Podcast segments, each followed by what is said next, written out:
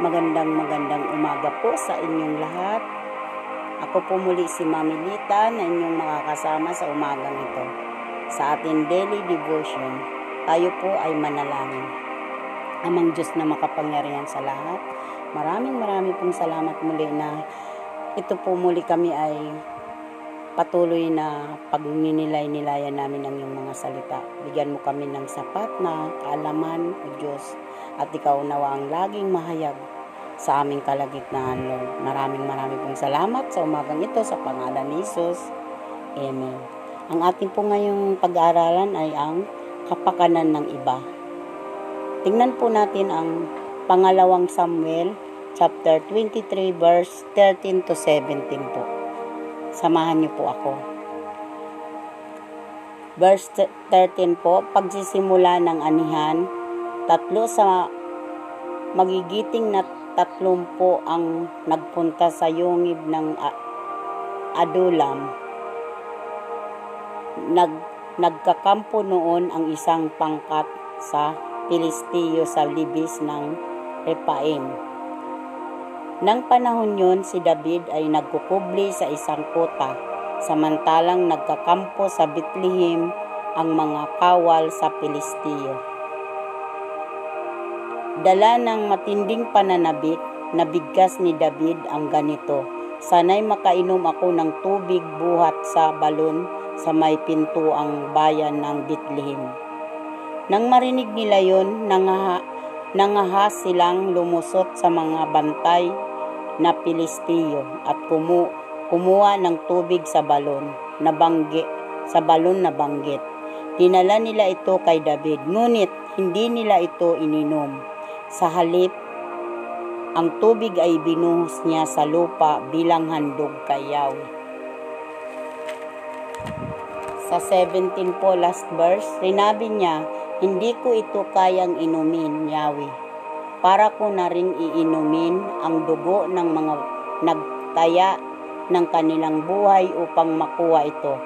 Minsan pang nakilala ang tapang ng tatlong magigiting na kawal na ito sa ginawa nilang yon. Amen po. Doon po sa atin nabasa, kapag kapakanan pa rin po ng tatlong kawal ang naisip ni Haring David. Hindi po niya ininom ang tubig bagkos. Inalay niya kay Yahweh. Dahil nga po ay kung iinumin daw po niya, para daw po yun yung dugo ng tatlo na yun na nagtaya ng buhay upang makuha nila ang tubig na yun. Mayroon po dito isang kwento.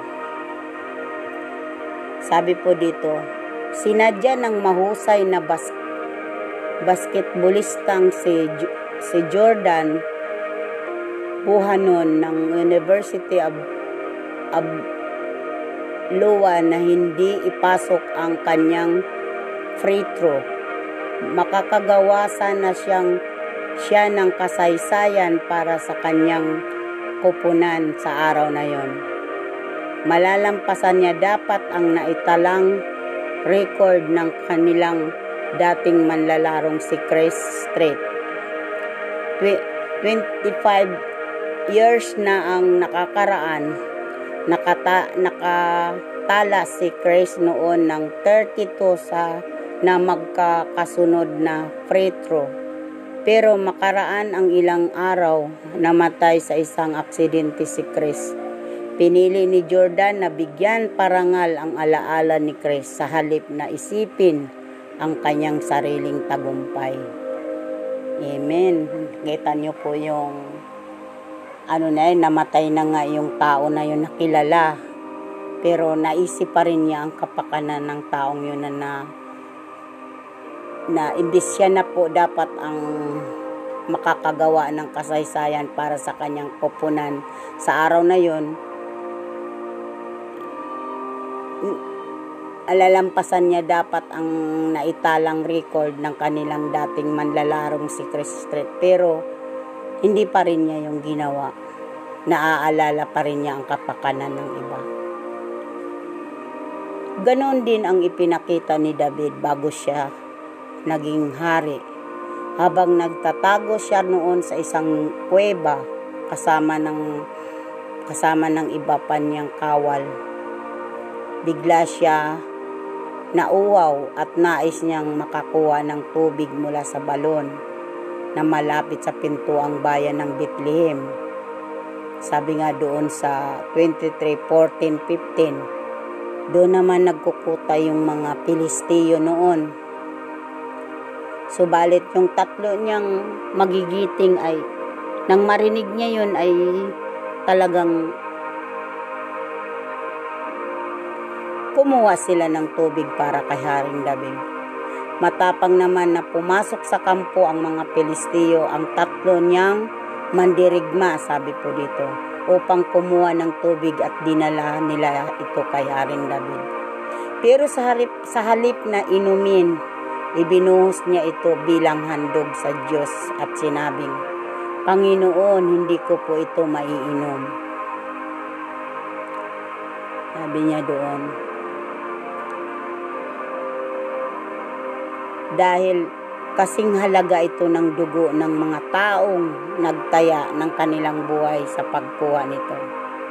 Doon po sa 16, talatang 16 to 17. Kilala ni David ang kanyang kilala ni David ang kahangahangang ginawa ng mga kawal niya.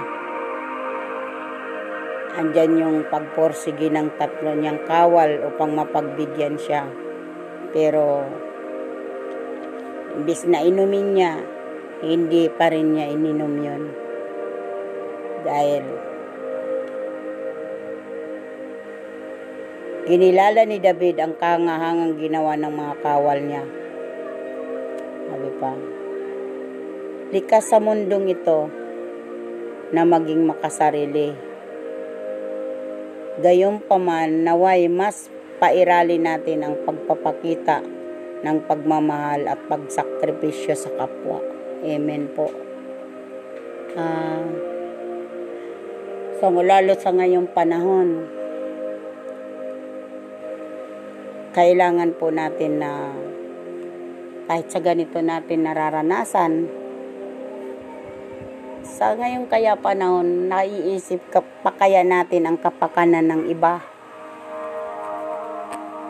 Dahil sabi nga dito, likas sa mundong ito na maging makasarili. Gayunpaman, naway mas pairali natin ang pagpapakita ng pagmamahal at pagsasakripisyo sa kapwa. Amen. Lalo sa atin mga bilang mananampalataya, wala man tayo may tulong sa pinansyal, sa ibang bagay po, magkaka, bas, makikita naman ng Panginoon na kapakanan pa rin ng ibang iniisip natin. Mararamdaman, makikita pa rin po tayo na ginagawa pa rin natin to. Maraming kapamaraanan, paano, paano makatulong tayo kahit hindi sa financial. Marami.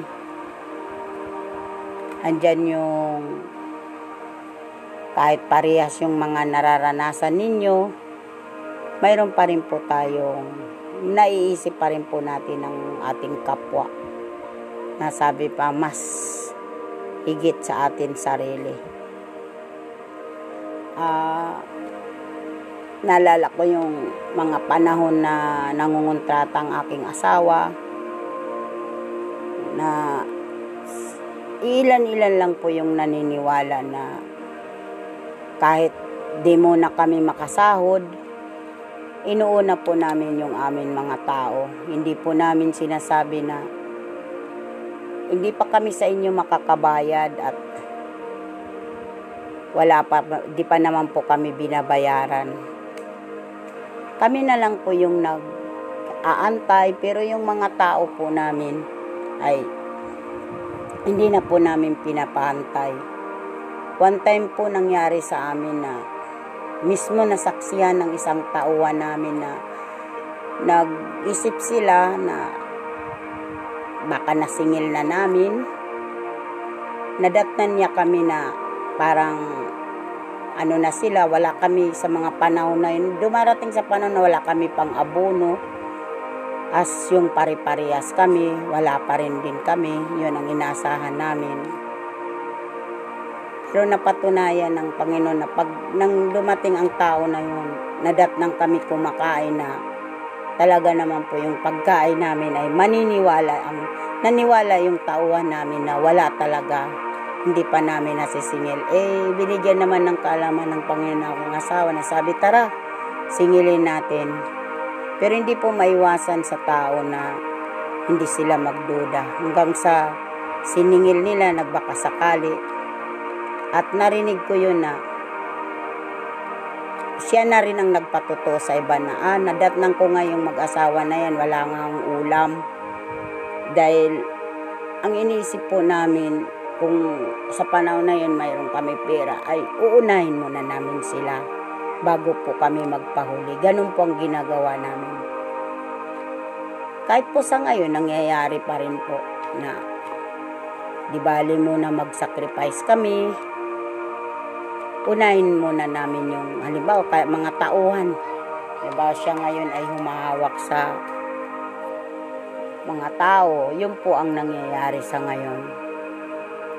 Salamat sa Panginoon na sa kabila ng pagsasacrifice, andyan naman po yung ibinubuhos naman ng Panginoon yung talagang pagpapala. Dahil napakabuti po, napakabuti po ng Panginoon pag naisip po natin ang kapangkanan ng iba dodoblehin ang ibabalik sa iyo. Kung ano po yung nai naitulong mo sa kapwa ay ibabalik sa iyo ng doble po. Kaya wag po tayo mag-atubiling tumulong at kapakanan ng ibang atin. Tingnan po natin doon sa sa Pilipos, sabi po doon sa Pilipos, chapter 2, verse 3 to 4, sabi po doon, Huwag kayong gumawa ng anumang dahil sa paghahangad ninyong maging tanyag. Sa halip bilang tanda ng pagpapakumbaba, ituring ninyong higit ang iba kaysa inyong mga sarili. Doon po sa 4, pagmalasakitan ninyo ang kapakanan ng iba at hindi lamang ang inyong sarili. Amen. Napakaganda po ng sinabi dito sa Pilipos. Kaya po wag po natin, bilang paalala po, lagi sa atin, na ituring ninyong higit ang iba kaysa inyong mga sarili. Pagmalasakitan ninyo ang kapakanan ng iba at hindi lamang ang inyong sarili. Tayo po'y manalangin. Am Ama, marami pong salamat. Gabayan po ninyo ako sa araw na ito. Tulungan po po ako na mapahalagan, mapahalagahan ang aking kapwa tulad ng pagpapahalaga ko sa aking sarili. Lagi mo po sa amin ipaalala, Lord, na makagawa kami ng bago po ang sarili mo na ang kapakanan mo na ng ibang aming maisip, Lord God. Salamat po sa umagang ito. Ito po ang aming samot dalangin, Lord, sa pangalan ni Jesus. Amen. Uh, para po doon sa atin mga request, prayer request po, doon po sa mga yot, mag-send po kayo kay Jenny Felia, sa mga mami, mamis and daddy po, doon po kay Jimay, Hilya din, para po sa atin 3 o'clock habit po. Lagi po natin tatandaan, hindi lapang po mabuti ang Diyos. Siya po ay excellent God.